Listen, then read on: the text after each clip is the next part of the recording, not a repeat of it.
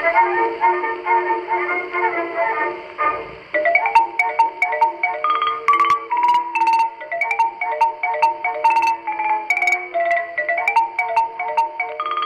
everyone, and welcome to this week's episode of Wild Wild What the Facts, the podcast where a few friends talk about the crazy, hilarious, and surprising things in history. I'm Lauren. And I'm Jared. Hello. What is up? You know, just chilling. Just chilling. Yeah. Anything new and exciting happening out east? Uh, is- oh, I guess I'm east of you. I was like, we're not out east. Yeah, you are out east of me. Um, we're thunderstorms today, and it's supposed to be thunderstorms pretty much every day for the next week and a half. I miss thunderstorms. Didn't you guys get snow the other day Yeah. I don't want to talk And- about that. in May? Yeah, it was it was really thick and heavy, sloppy, wet snow. Fun. That's what I do not miss about Utah. Like not I even mean- a little bit. Don't get me wrong, it was gone the next day. Yeah. But the fact that I looked outside when I'm thinking, you know, swimming pools are opening soon, and I see Yeah. snow on the ground, it's it's a little jarring. Mm-hmm. Yeah. Yeah. We were uh, had tornado warning the other day. Well, watch, not quite warning. Where you are, that's just a tease. Yeah. They never really come. I mean, I'm Except for that one on time when it did. it didn't go through Lawrence. It did. It went around it. It went through south of Lawrence. I drive past where it went through every day on my way to work. Okay, well, Now I'm triangulating myself a little bit more. I live in Lawrence, guys. F- find me. Lawrence, Ohio. Yeah, that was a fun day because I drove home from northeast of Lawrence from where I used to work. And I was listening to like some true crime podcast with like weird music in the background, kind of. Now, just to make sure we're talking about the same tornado, we're talking about that rain wrapped F5 Yeah, that went from big one, Lawrence yeah. up to KCI, right? Yeah. mhm. It went Cool. from south of Lawrence up to KCI, yeah. So I like was driving home from northeast of Lawrence Yep. in a tiny, tiny town, and I thought I I hit like Topeka, and I thought I heard the sirens, but they pause every once in a while, you know. Mhm. And so I had pa- like thought I heard it and paused my podcast to be like, "Are those tornado sirens?" And nobody in Kansas people don't freaking respond to to, to tornado sirens. They just act like everything's fine, Yeah. which blows my mind. And but when I paused it, so the tornado siren paused too. So I was like, "Oh, this must just be my podcast making a weird sound." So I drove home for 30 miles with all the tornado sirens around. And and maybe not quite 30, but I drove home from Topeka and I get home and I'm like, hey, those are, oh no, the sirens have been going off this whole time. I go inside and I'm like, hey, Trey, the sirens are going off. He's like, yeah, they have been for a while. I'm like, For a oh, while. oh, and you're just sitting here? Like, you didn't do anything? Like, he's like, I don't, I don't know. I was like, should we move? And tor- it's tornado warning? like, what? Yeah, so I had to take charge, and then then his friend texted us, who has a. It was when we lived at our old house, so he, his friend texted us that lived like across or down the road and has a basement. So we like took the dogs there and hid in the basement. Good you had a place. Yeah. And yeah, Kansans don't care about tornado sirens. no, no. We- we and actually- two weeks before that, there was one that hit five miles from my work. So, and I could see it from the window. We actually go outside and look at or look Yeah. around. Like, where is it? Can we see it? That one, like on the news, they were like the newscasters were like use whatever language you need to to get people to take shelter. Like this tornado is no joke. It's one of the worst we have ever seen. It was crazy. I was Mm-hmm. freaking out. I remember my mom telling me about that, and I Googled it and saw it at work, and it was yeah, it was scary. Mm-hmm. Yeah. Because it was old, it was really slow moving and it was a mile wide and it was wrapped in water Rain. funnels. Yeah, Yeah. so you couldn't see it. yeah. It just looked like a blur against an already blurry blur. Yeah, it was just like a dark shadow coming towards, and it was Ugh. like s- pretty much standing still in tornado terms, and was just like wiping things out. So You should Google that, folks, if you Yeah. want to see a very, very crazy tornado. Mm-hmm. Tornado. It's very well Lawrence, documented Kansas. too. Yeah. 2019. Rain wrapped F5. Yeah. And it will scare the crap out of you a little bit. As long as I that- lived in Kansas, I've never seen a tornado. I had never seen one until two weeks before that when I had saw them five miles from my work. Yeah. And my grandpa's so cute because they're all my family's in Utah, and he called my parents like in a panic because he saw that five tornadoes hit that day, uh, like across or around I seventy, and he knows that I live like off of I seventy. And so he called my parents like, "Is Lauren okay? I heard there's a bunch of tornadoes." And my mom was like, "Oh, the tornadoes rarely ever hit Lawrence. They usually go around it. She's probably she's fine. Don't worry about her." And I was like, "You're correct, but one actually I work in rural Kansas and one hit 5 miles from my work, but thanks grandpa for worrying about me." That famous Tonganoxie split. yeah. I yeah, I've never seen a tornado, but I was in the Great Lawrence microburst of Hmm. 20 I don't know what year that was. Tw- 2005 or 6. Oh. It was it was it was interesting. Yeah. The first tornado warning I was ever in was right after I moved to Kansas and I was the manager at Chili's. Mhm. And a tornado hit like Eudora, I think, which is Yeah. just outside of Lawrence. Just a small one, but we were in a warning and I was trying to figure out what I was going to do with a restaurant full of people. Yeah. You you know, you send them out to die. like I was like, uh, what do I do? First tornado, I'm not from here. I, I, I think legally you have to kick them out because Really? there's hazards if the hoods if power goes out and the hood something Oh. with the hoods. All I know is I was in somewhere outside of St. Louis. There was this ridiculous storm going on. It was monsooning, and my buddy and I took shelter, refuge in in a McDonald's, and they kicked mm-hmm. us out because the power went out, and they gave us some spiel about the hoods. oh. So, yeah, Or I had no direction and I was the only manager on duty, so I just panicked, trying to not let people know I was panicking for a few minutes and then it was done. So yeah, they, yeah, yeah. So anyway, I thought I was gonna have to like take everybody into the walk in. Like, I guess this is our tornado shelter. that's a good idea. I wouldn't have even thought about that. but we didn't have to do that. It was fine. Put a small child in the safe. Probably the safest place in the building Can't- at that point. Yeah. I don't know if they would have fit in there. You can take the shelves out. Eh, That's fair. Get at least one in there. A very small child. A very small child. But yeah, I we're talking about space today. Yeah.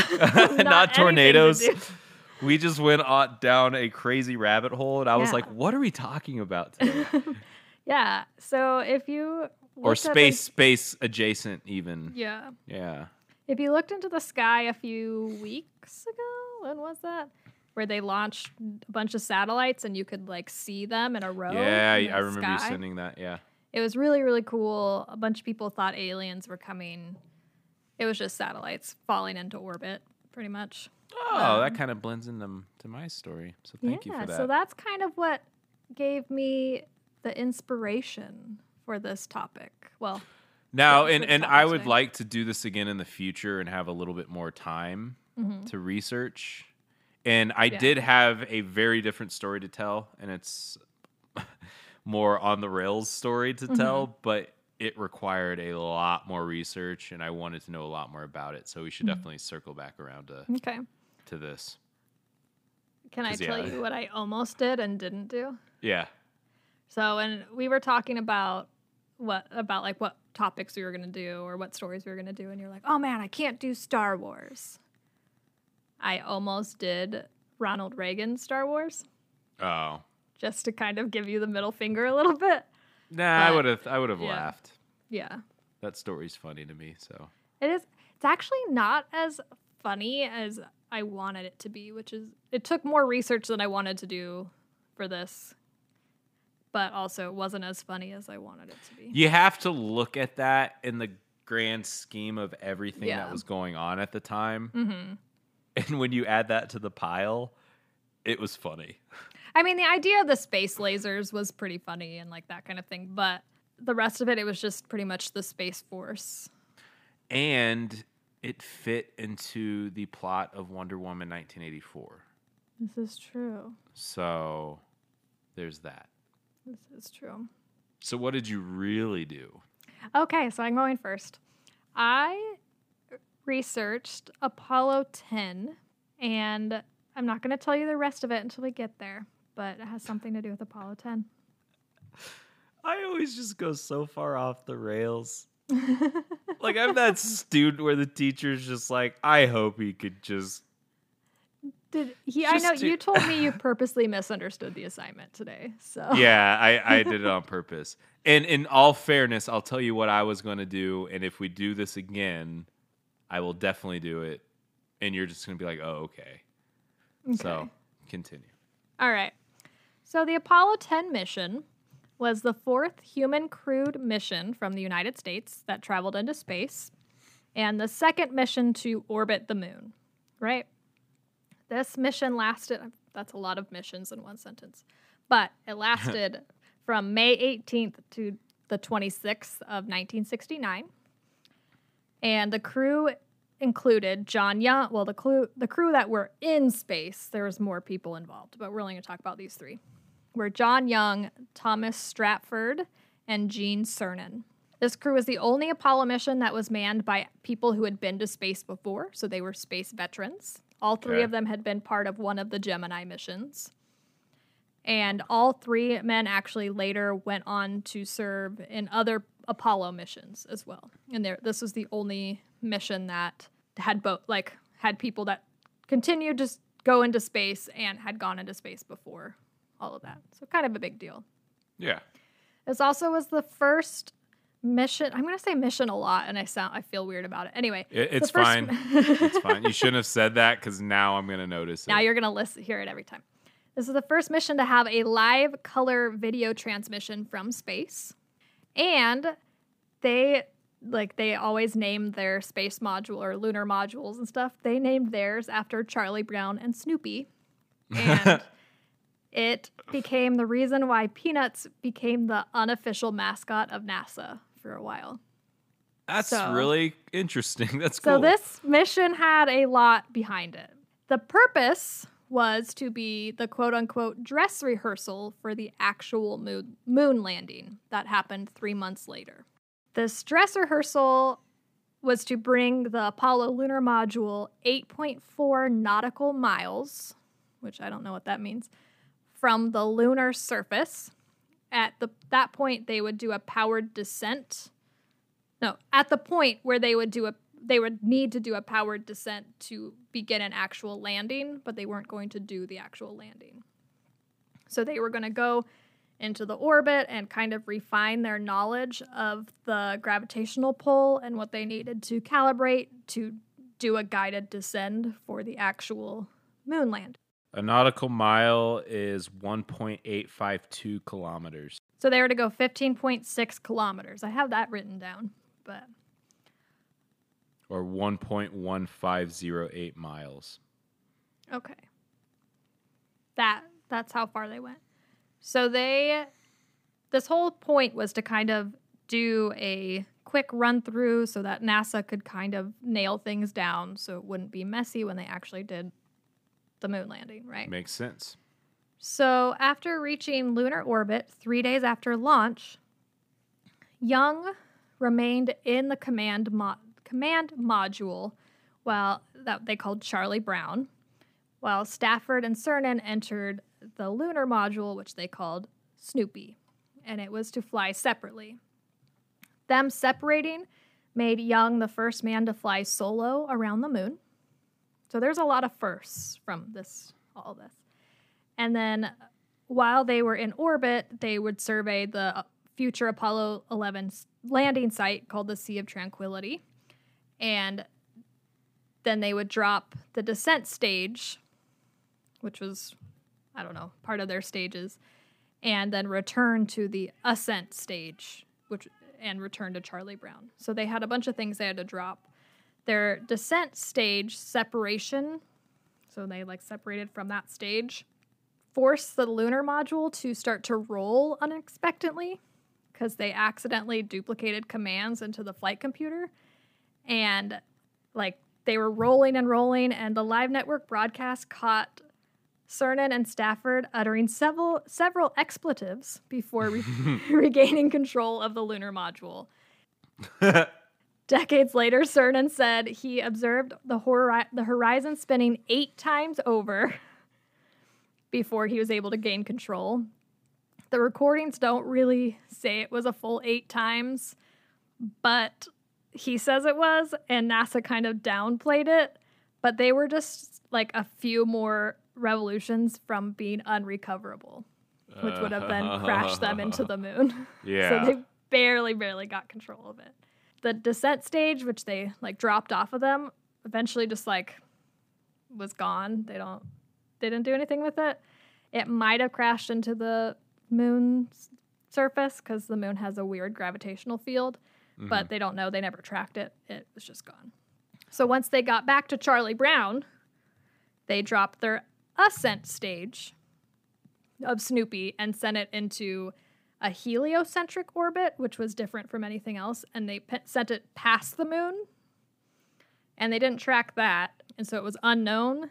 In 2011, a bunch of astronomers were like, "We should find this," and did like a search for it. And they think in 2018, or in 2019, they thought they're 98% sure they found Snoopy, but it's just like flying into space with no crew. It's just a spacecraft with nobody on it.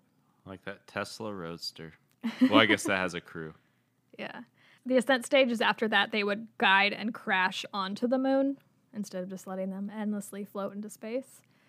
Except for Apollo 13, because they used that to get back to Earth. But Right, right. We're not talking about that today. Nope. Okay.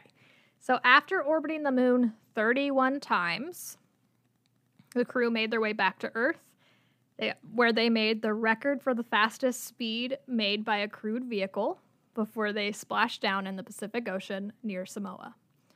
And that was May 26, 1969. So right. awesome. So that's lots of things happening there. Oh yeah. Craig Craig Nelson wrote a book called Rocket Men that said NASA took special precautions to ensure that Stafford and Cernan would not attempt to make the actual first landing. He said a lot of people thought about the kind of people we were. Don't give those guys an opportunity to land because they might. So they only put enough tank like fuel in the tank that if they tried to land it, they couldn't get back off.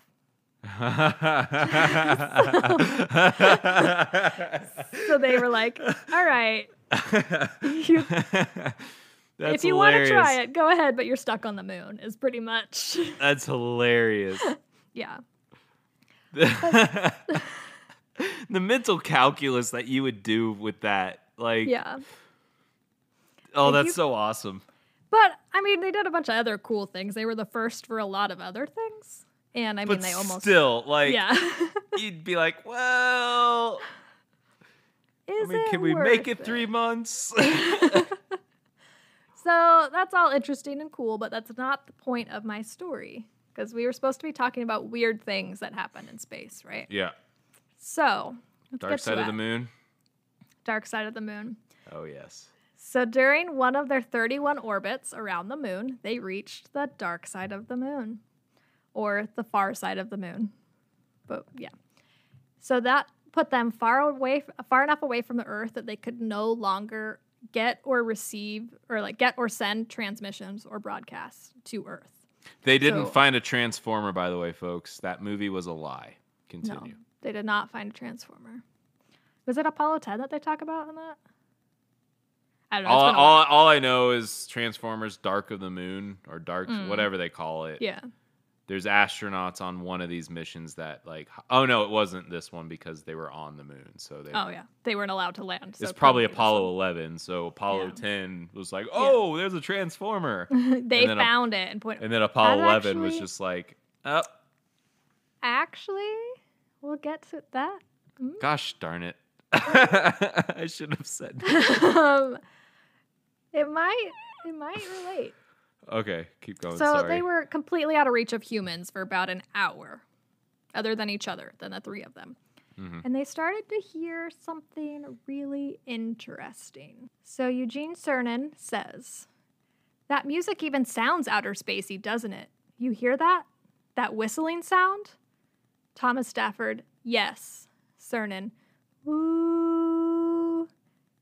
D- J- John Young, did you hear that whistling sound too? Cernan, yes. Sounds like, you know, outer space type music. Young, I wonder what it is. Four minutes later, Cernan, boy, that music sure is weird. Young, we're gonna have to find out about that. Nobody will believe us.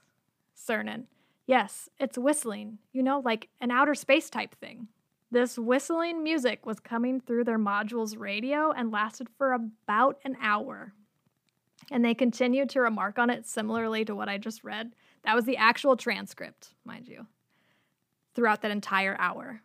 And suddenly it just stopped, which was noted in the transcript as Cernan going, Boy, it got quiet, didn't it? As they came back from the, uh, like, into transmission where they could reach Earth, you could hear them saying, It's unbelievable. You know, buddy. Shall we tell them about it? I don't know. We ought to think about it.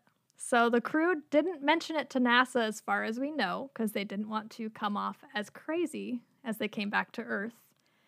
And this flight was transcribed and then locked away for over 40 years. So you also have to remember these were seasoned astronauts. They had been to space before.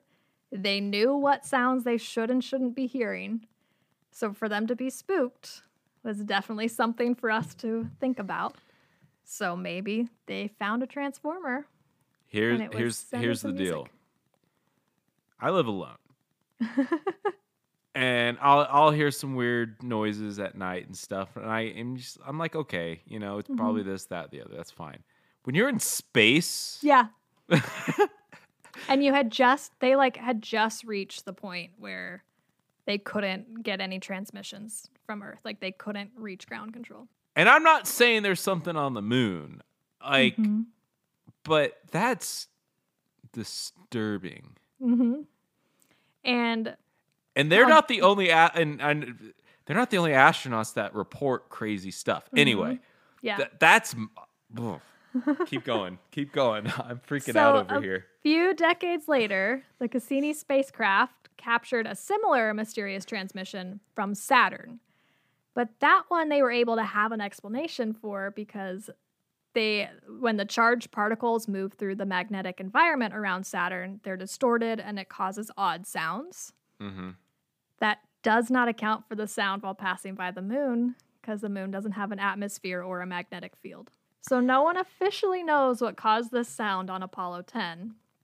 NASA has tried to say it was radio interference and that the radios on the command and the lunar modules were interfering with each other, causing it to sound like a strange sound, kind of when you hold your cell phone near a speaker hmm that kind of interference, and that the space music occurred when the crew separated the command module and the lunar lander, and each spacecraft turned their radios on to talk to each other. It's like But- some weird space, like some weird feedback or something like yeah, that. but Apollo 11 astronaut Michael Collins wrote in his book that he had heard a similar noise when he was on the backside of the moon. And he said it was certainly a strange noise in a strange place. But when the Apollo 11's lunar module landed, the noise stopped. Huh. Hmm. Apollo 15's astronaut Al Worden admits that if he had heard that same music, he would have freaked out. and he said Apollo, his quote was Apollo 10's crew was very used to the kind of noises that they should be hearing. Logic tells me that if there was something recorded on there, then there was something there. So we have another astronaut that's like, um, what? And I don't, Apollo 15, I don't know what they did, but I'm sure they orbited the moon at some point, right? Yeah. They never heard it. Well, and I'm pretty sure either Buzz or Neil are very adamant about seeing stuff up there, and they have Yeah. a reputation for. it. I forget which one. I'm pretty sure it's Neil Armstrong is the one Yeah. that talks about it. So and these Colin- aren't dumb people. Like No. that's the thing that freaks me out is these Mhm. are people of science. Mhm. Like 100 science and protocol. Like Mhm. anything can be explained, anything can be debunked. These people look for every reason plus one for well, something they were happening. still like doing their jobs too. So like you can get you can read the whole transcript.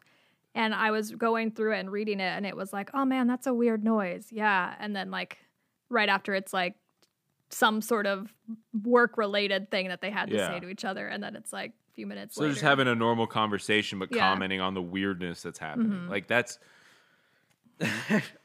I'm really freaking out over here. So Collins' book came out in 1974, but NASA but NASA didn't officially release these transcripts until 2008. So this led people to believe that NASA was covering up information. And NASA was like, "No, we declassified these years ago. We just couldn't share this because we didn't have the internet." So, who knows? But the Science Channel has a TV show called NASA's Unexplained Files where Mhm. you can hear the actual people talking and saying like, "Oh my god, do you hear that music?" You can hear the sound. It's kind That's of That's what I want. it's a little bit hard to hear because they have like background noise and like that kind of stuff like for the show to give sound effects and that kind of thing. So it's a little bit hard to hear, but you can hear it. But hearing them talk and like the way that they're responding to and like reacting, they're calm, but you can tell them like they're tell that they're totally like, what the hell is happening? hmm and to he- see that like men who like you said are men of science Right.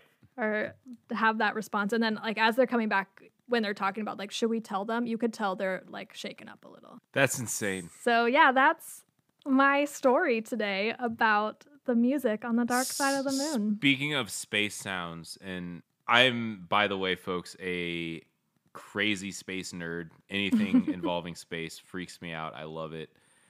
The recent missions to Mars with the new rover Yeah. there, you can actually hear the Martian wind.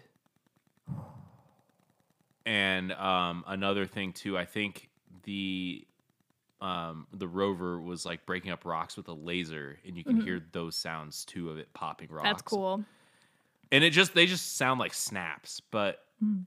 Just hearing the Martian wind, hmm.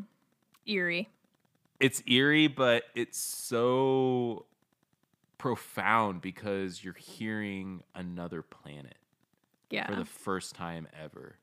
And I highly, highly, highly suggest if you haven't heard it to go Google it and listen to it because it's way more significant than the media play that it got for obvious reasons. Mhm. Um, but it's huge. And that's cool Yeah, it, it's it, yeah. I just I'm beaming just thinking about it.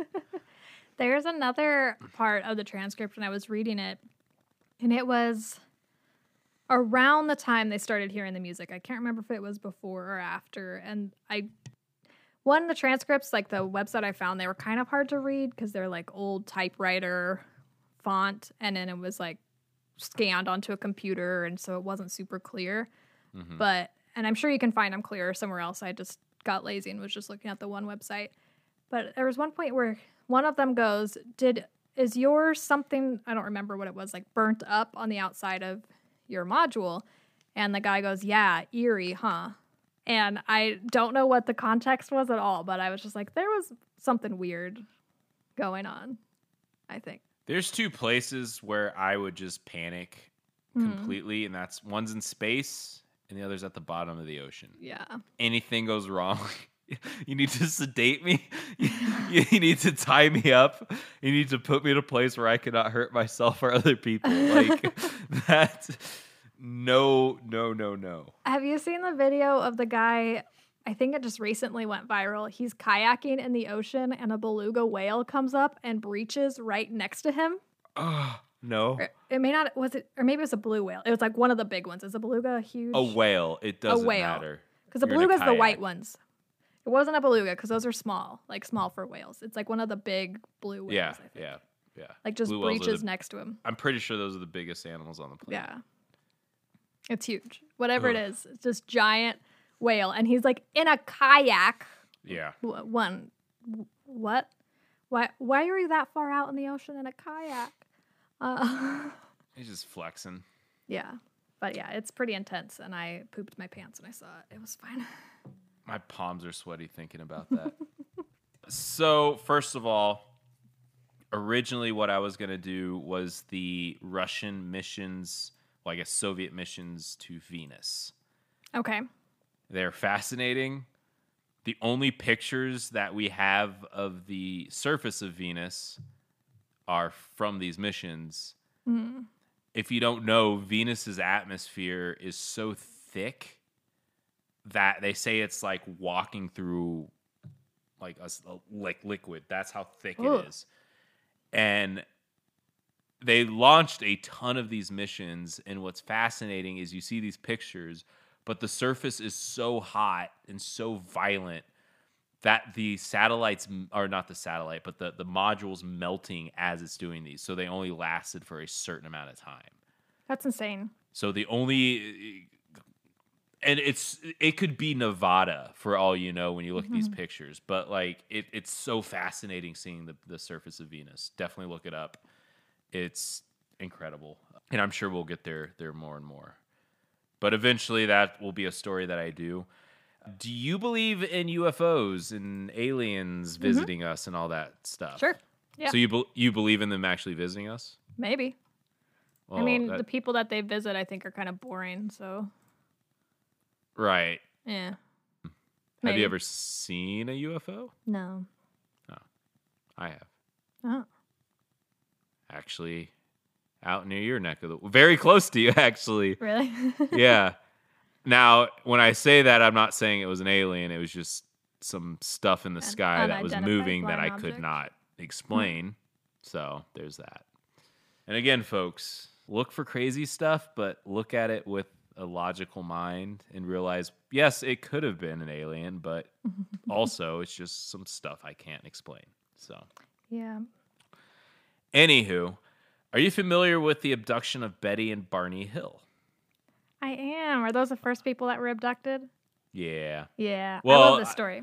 I don't know if they're the first people that were abducted, but they were the main Mhm. abduction story. Yeah. I, love really like story. I really like the story. It's and and I'm just gonna scratch the surface on it. I'm gonna go through the pos the event. I'm Mm-hmm. doing quotes, people, because obviously it's to be questioned. There's a lot. and then I didn't really get specifically into the sessions and stuff, and I'll encourage people to find those elsewhere because Yeah, because they do um, hypnosis sessions. yeah, and they're taped. You can actually Yeah. hear them in it. But yeah, this this is an appetizer for you folks. If this sounds interesting, I'll give you a good podcast to start with after this. So again, as I mentioned, there are a lot of tapes and notes regarding this incident. And some of them are actually re- really crazy when you listen to them. Some of the, the hypnotic sessions. Uh, again, regardless of what you believe on hypnosis and all that stuff, it's still bananas. With that said, a lot of this stuff has been widely disproven and debunked, especially some of the crazier details. Again, I'm only scratching the surface, but I'll, I'll allude to them and let you know what they are in case you want to do your own research. So take everything I'm about to go into with a giant grain of salt. Yes. So first of all, just going into the hills, the biggest and most important aspect about them were is they were a an interracial couple back mm-hmm. in a time when it wasn't common. It was very looked down upon. I'm sure it was illegal in certain parts of the country. So there was that. Can always consider that as a backdrop to this. So they lived in Portsmouth, New Hampshire.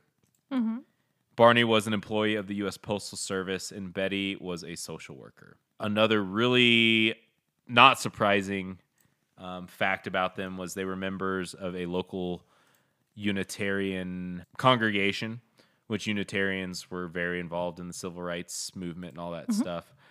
And then they were also members of the NAACP, which again, not surprising at all. Yep. Not surprising.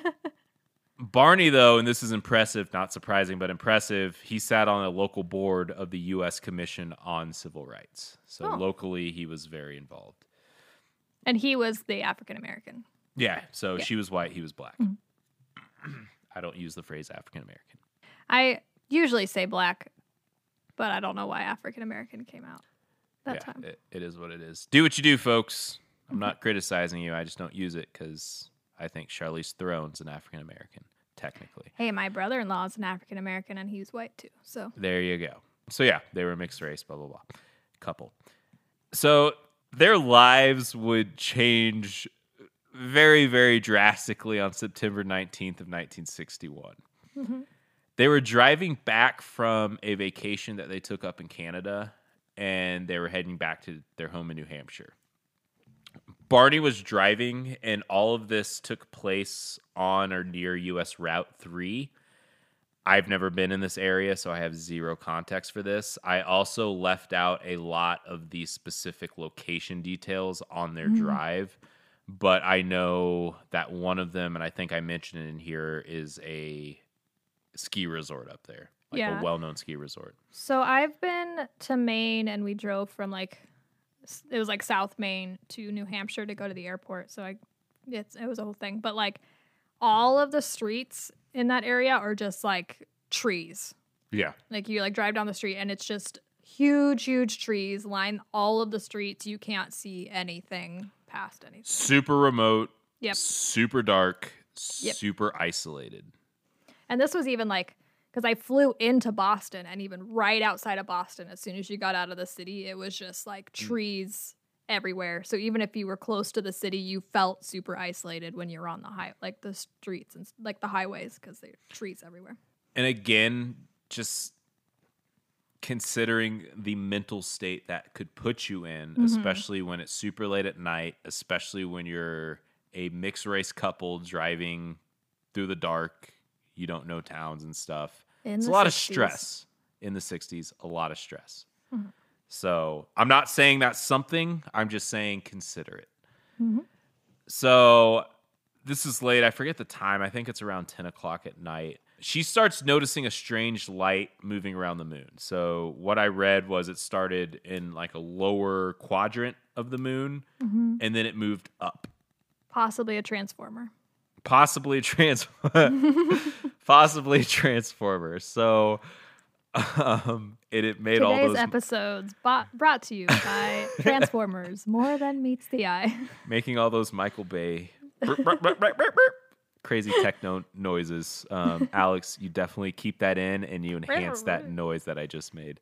So she, trying to think as logically as possible, just thought it was a falling star, despite the fact that it moved in the opposite directions of falling.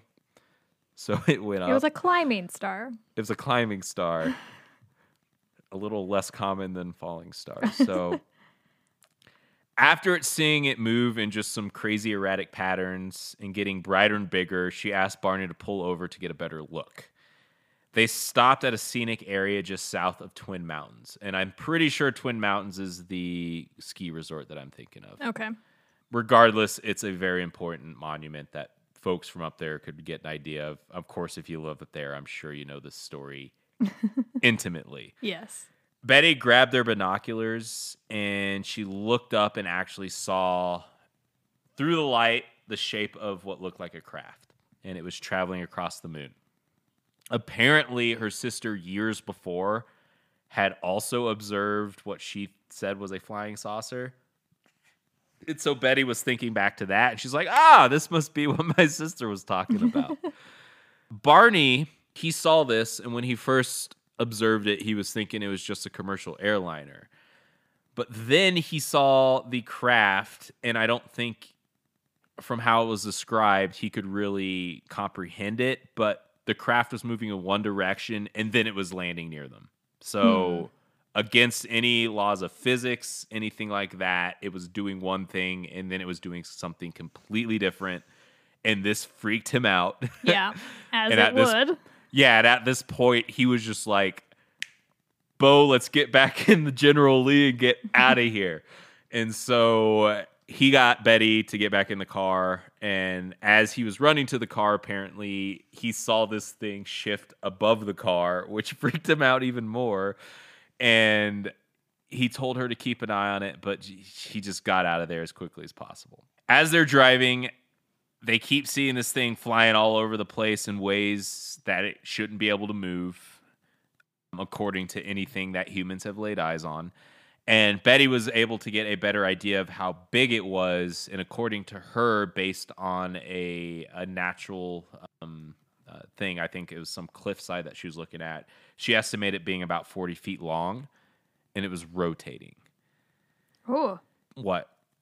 I don't know. Just imagining a 40 foot long. Oh, I, I thought you. It looks like you were reading something, and you found. Oh, I was reading something. Actually, it was Buzz Aldrin that they said claimed to see a UFO, but apparently that's fake.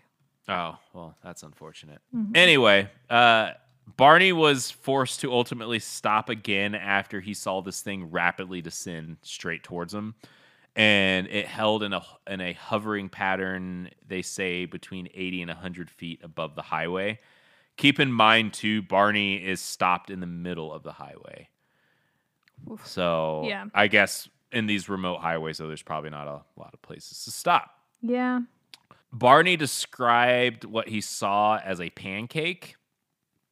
He ended up grabbing his binoculars and he had a gun in the car as well. And he grabbed that, put it in his pocket, jumped out of the car to get a better look at this thing. According to Barney, he put the binoculars up to his face and he saw, I said around 10. The numbers described was like 8 to 11, which I thought was a really weird number saw around 10 humanoid figures standing in the craft and they were looking straight at him. Oh, creepy. Right. And as he's looking at these figures, they all, except for one, just kind of disappear into a panel in the wall. But this What? one still looking at him is speaking to him telepathically, saying, Stay there, keep looking. Oh, okay. Ugh. So after that, he again got super scared, jumped back in the car, tried to get away from there, and at this point, that didn't work, and they got tractor beamed up. Hmm. What would And you a- do if an alien telepathically said, "Stay there and keep looking at me"? I I don't know. Yeah. I, I don't I don't if I saw a, an actual alien spacecraft that I Mhm. could more than not believe that it was an alien spacecraft, I'd probably pass out Yeah. right there. So the alien wouldn't be able to communicate with me telepathically. That's fair. If I had the if I could stick around, like if I kept my wits about me and something was speaking to me in my head, again, I'd probably have some sort of existential crisis because something was in my head and probably turn into just this mess of a man. You just like But- melt to the ground. Yeah. Ideally, though, I'd probably just like say something witty back, yeah. but that that wouldn't happen. It'd be one of the other two where I My- end up in just a crumbling mental mess. Yeah. My sarcasm might come out. I'd be like, mm, "No, will not." Anyway, continue. Sorry. I and, and honestly too, it for me. Granted, it, it sounds like this thing was stalking them, but like, I would have tried to just blend into the forest, You can't And see just- me. and it would have never gotten to this point. Would you have turned like Jurassic Park style, like they can't see you if you don't move? Just like, No. totally. No, I would have been looking for a cave. I would have been looking for anything to hide the fact that I was even there. and that's assuming they don't have predator vision. So, oh, yeah. that's another level. I know I'd be talking to myself like, man, you got to get out of here, but they probably have the technology to find you anyway, even if you did get out of here. Let's find a cave, but I'm sure they can see you through the walls because you have some sort of, thorough, you know, like I'd be, Well, and if they can send messages into your mind, they can read your mind. You would think. yeah. So then Yeah. they're gonna know where you're gonna go. Yeah, it's just like leaving the radio on. They're just listening to my sad monologue in my head as I'm terrified. Maybe if you're just like turned super depressed, like they don't They're not gonna abduct me. They don't. I'm boring. They don't need me. Do Or I'd be like, man, at least sad I get out of my student loan debt. you know, just start talking about all the reasons that it'd be good for them to abduct me. They're like, we don't want this guy. He's a loser. At least it's not a mass shooting today. right. oh, I just got dark. Yeah, sorry. Cut that out, Alex. Um, so they run. It doesn't work. They get tractor beamed. And from what they say, the last thing they remember was this weird sound coming from their trunk. Was it? Ooh. and they black out. And then what's strange is when they came to, they were about 35 miles south of where they previously were. And they have no idea how they got there. Maybe they were so scared they disassociated though. That, yeah, and that's a possibility. And Mhm. also, as I was doing this research, I thought about granted, this wouldn't be mass because there's two people, but mass hysteria. We, Mhm. we spoke about that. And, you know, they're tired. They could be stressed. They've been driving, all this Mhm. stuff. I'm sure the work week's coming up. They're thinking about that. And yeah, they could be playing off each other. You know, Mhm. they could be freaking each other out. They could be they could have said, "Hey, let's make up this crazy story and see if we can Yeah. get famous off of it." We don't know. That's true.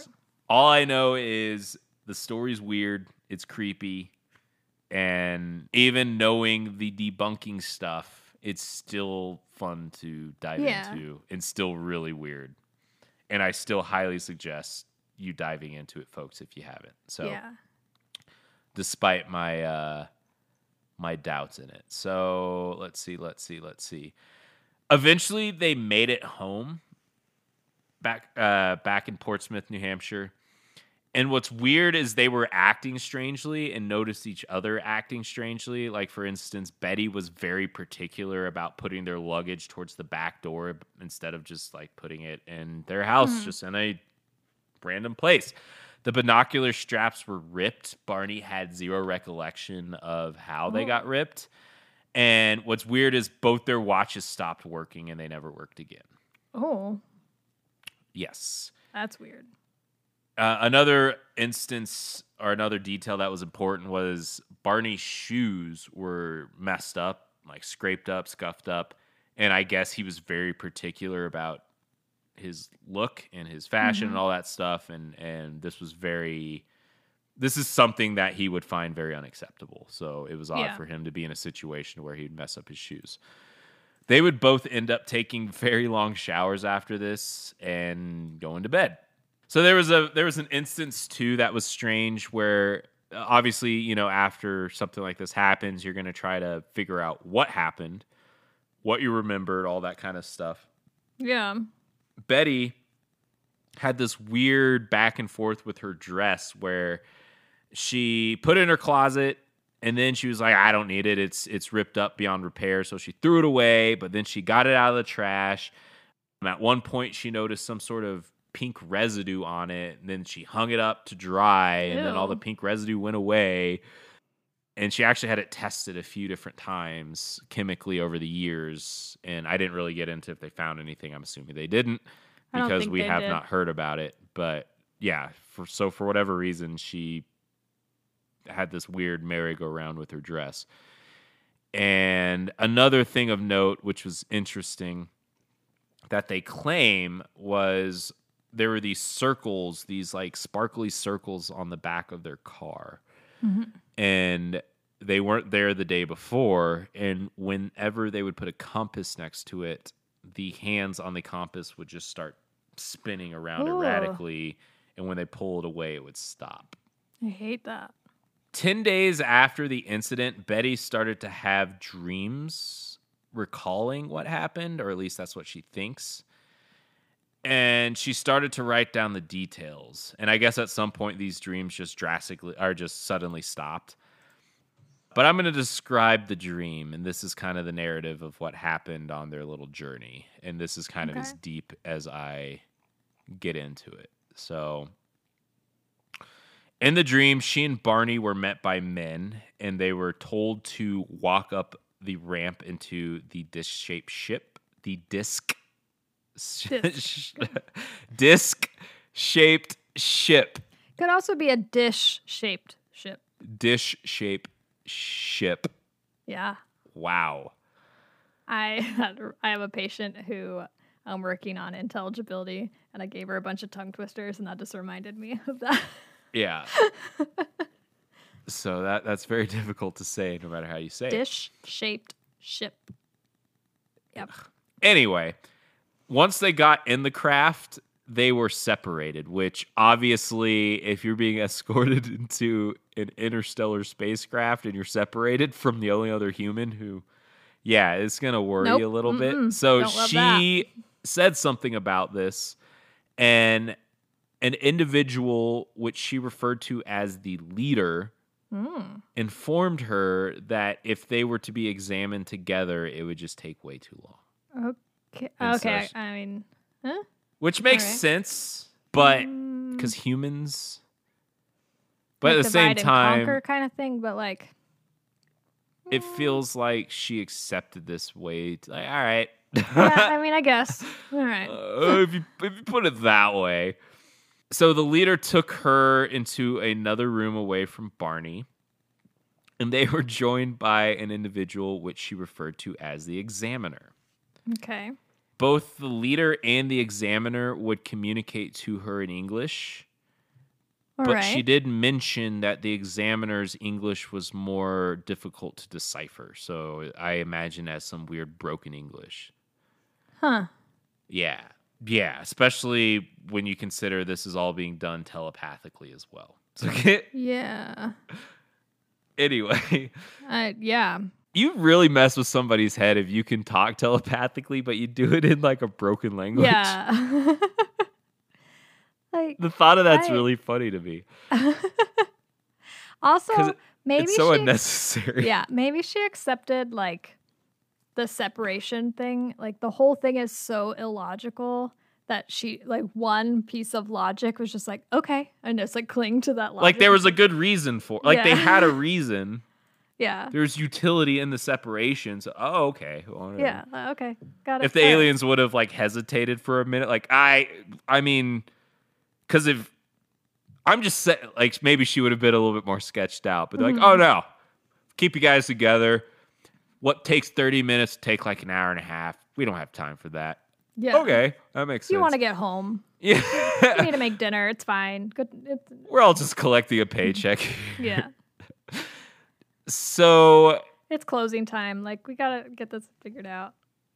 the examiner explained to her though that he was going to do some tests because they wanted to see what made the two things different. Like I want to know what Mm. makes you tick Okay. as compared to us. So they did the standard. I mean, it just sounded like a physical. You know, he, yeah. You know, check the eyes, check the throat. You know, did a reflex test. I always I, I like to imagine, Mhm. but it said they would take like hair, nail samples, examined eyes, ears, mouth, teeth, throat, hands. Uh, it got a little scraping tool and got some skin flakes Hmm. off of that, and oddly enough, put it into something that they said resembled cellophane. Okay. So, and then they were like, yeah, we got to test your nervous system. And in order to do that, they shoved a needle into her belly button. No, thank you. Mm-mm. Mm, nope. Mm. and according to Betty, this was very uncomfortable and, in fact, was overwhelmingly, excruciatingly painful Mm. until the leader came up to her, did some Jedi stuff, and stopped the pain. I mean, I believe that that was really painful because I had a laparoscopic procedure one Uh-huh. time and they took a needle and like stuck it directly into my belly button to fill my stomach full of air so they could like lift it up and get it out of the way. They were seeing if I had endometriosis. And that was the most painful part of the whole thing. Yeah. Was trying to recover from the needle in my belly button. Yeah. I didn't love it. Yeah. So, leader made her pain go away. I mean, I could have used that. So, after the examiner leaves, she and the leader start shooting the breeze for a little bit. She looks on the coffee table, and of course, I'm being a little facetious. I was here. like, what, tell me more. but she notices a strange book with strange symbols on it. And the leader's just like, oh, yeah, you keep that. Hmm.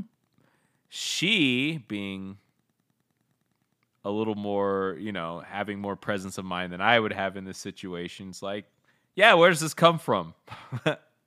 Yeah. And so he just lowers a star map and he's like, this is where it comes from. like a projector screen. Yeah, I always Like imagined a projector screen. I'm sure it was something a little more. Those Um, old school pole maps that they used to have Yeah, at it's just- school. He and he takes it. Here's takes a few tries for it to lock down. He's like just cursing to himself. Yeah. And in the middle of him trying to tell, it like wraps back up. Yeah. he has his little pointer. Yeah. All that advanced technology. And so, he does like a whole Pinky in the Brain or Animaniac song of like pointing to all the stars and telling their where they all are. Yeah. yeah. Yeah. Perfect. So anyway, I'm glad we were in lockstep there. Mhm. Why Eventually, we're friends. And, and I couldn't really find what happened.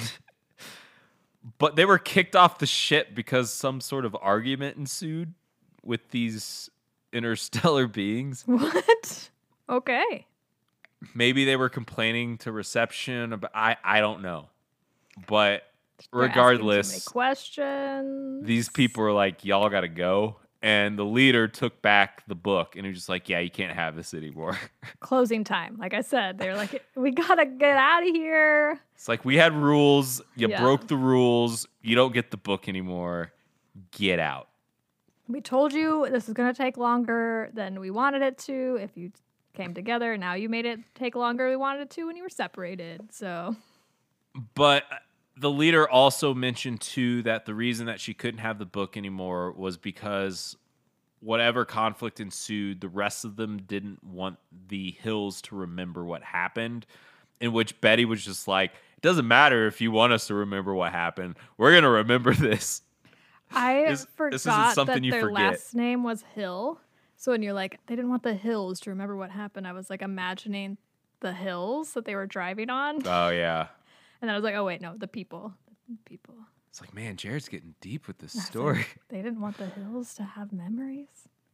But yeah, she was just like, "Yeah, we're gonna remember this. This is crazy." Yeah. hmm So over the years, they told this story many times. They tried to report it to the Air Force, which the Air Force actually took the interview Mhm. and they followed up on the interview. The Air Force before Trump made the Space Force was actually the people who managed space. Right. Mhm. Which, I mean, makes sense. But anyway. Yeah. They also went under hypnosis famously several times. And I highly suggest you listen to these interviews, the ones that are available. Barney's is very messed up hmm and very uncomfortable. And whatever state of mind he was in, the man needed some serious help. And you can tell that from listening to it. It's hmm it's hard to listen to. Just hearing a human being distressed that Yeah. much is difficult. Now, there was Also, even this.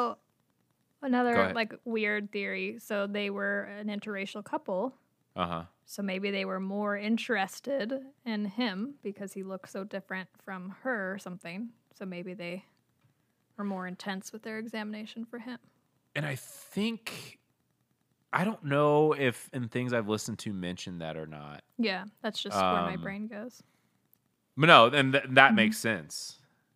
But yeah, at the same time, though, if you're an alien, granted, I'm sure you've been observing humankind, and this is maybe. Jared trying to figure out the thought processes of theoretical beings. But I'm sure a black one and a white one would be equally as intriguing, especially That's when fair. one is a woman and one's a dude. Yeah. You know, at the at the worst, they'd probably think that men look like this Mhm. and women look like that. You know, Yeah, I guess that's fair. but yeah, I'm sure it was intriguing though. Mhm. None, nonetheless. So there was even this weird instance in the I think it was in the 60s, the late 60s, where there was a book written about this happening, and mm-hmm.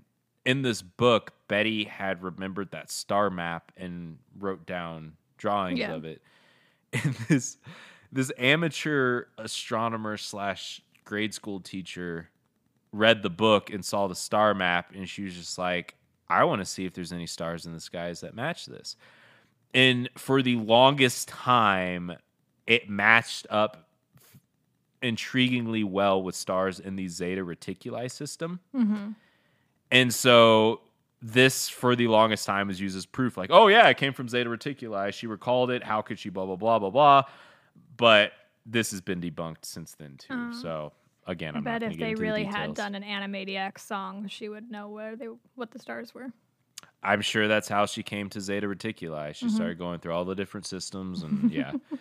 so really all in all, they really they had a big impact on American pop culture Yeah. and the UFO community as a whole overall, which you know, while I hate conspiracies and all that kind of stuff, the UFO community is very crucial to American culture, um, American pop culture, and the Hills. Probably they were the most famous, earliest, most famous sighting, abduction, whatever. Yeah.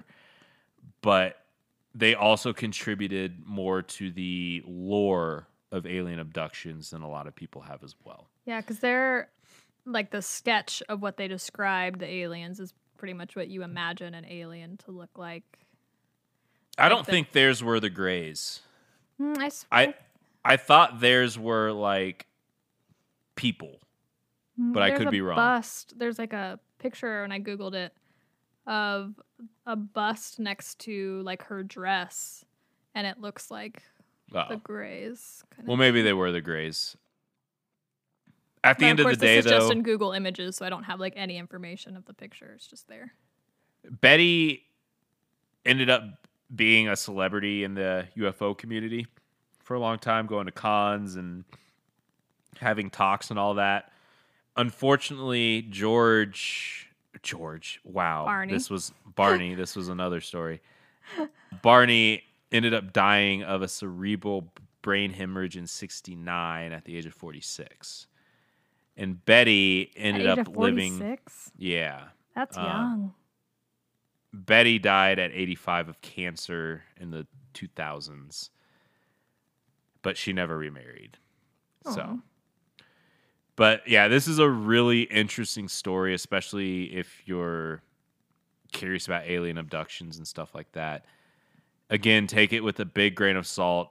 I don't want to discount people's open minds and imaginations, but at the same time, look for real facts. But the best account of this that I've heard is a podcast called Strange Arrivals.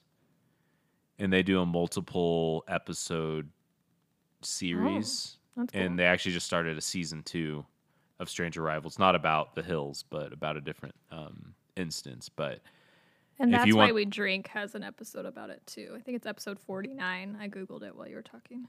and I'm pretty sure uh, I'm BuzzFeed's probably done it, and Mhm. then um, what is uh, I can't think of it right now. Um, with the three people, they're not a podcast anymore. Um, The one Thinking that you- Sideways, Thinking yeah, Sideways that did one on it as listen to a well. while ago. Yeah. Yeah, they had one on it, which is I think is where I first heard it. But cool story, folks.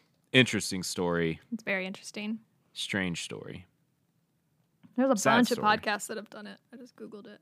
Yeah, and we'll add ourselves to the Mhm. many that did. So, All right. but yeah, I, uh, I uh, aliens can be out there. I don't think they've ever visited Earth, and I, th- I honestly think if some higher being ever saw Earth, they'd be like, "Nah, no, thank you." Yeah. And their friends would be like, "Hey, what was that planet like? I don't want to talk about it." No. Yeah, Mm-mm. Bad news bears.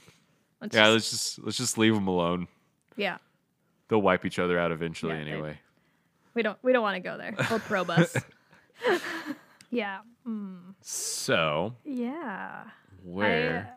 I, I want to like read about all this stuff now. There's well, I want to listen to this podcast again. It's so interesting. And what's what's good about the last um the Strange Arrivals one is they talk about everything at length, and then they kind of go into the debunking stuff as well. That's cool. So you'll you'll get the full story of it. But And they don't do it in an is- irreverent way, though. That's cool. Yeah. That's why we drink pretty much. They like to play on the cons- not really conspiracy theory side, but on the like let's let's think that aliens are real and this that kind of stuff. So they, which makes it fun too. I like it. I'm sure you and I could do that very easily, Yeah, but like I kind of did a little bit with the music, but hey, uh, cool. Well, uh, where can the good what the factors communicate with us? If you want to tell us about when you saw a UFO, uh, you can email us at wildwildwhattf at gmail.com. You can also tweet at us at wildwildwhattf at Twitter. And if you want to see some pictures, Wild Wild What TF podcast at Instagram. So that's it, I think. I'm in the middle of making a website, so I'll talk about Oh, that cool. next time. Yeah. Very Mm. nice. Yeah. We'll see you next Thanks, time, folks. See ya.